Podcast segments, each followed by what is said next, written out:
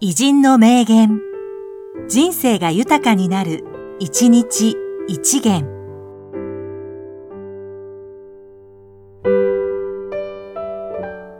6月21日、増田通次、経営者。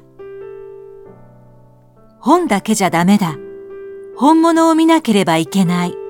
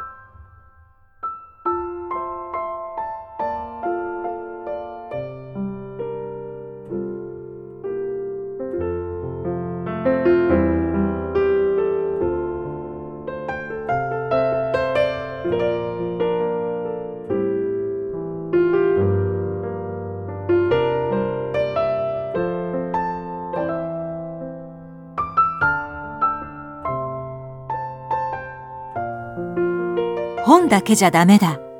本物を見なければいけない。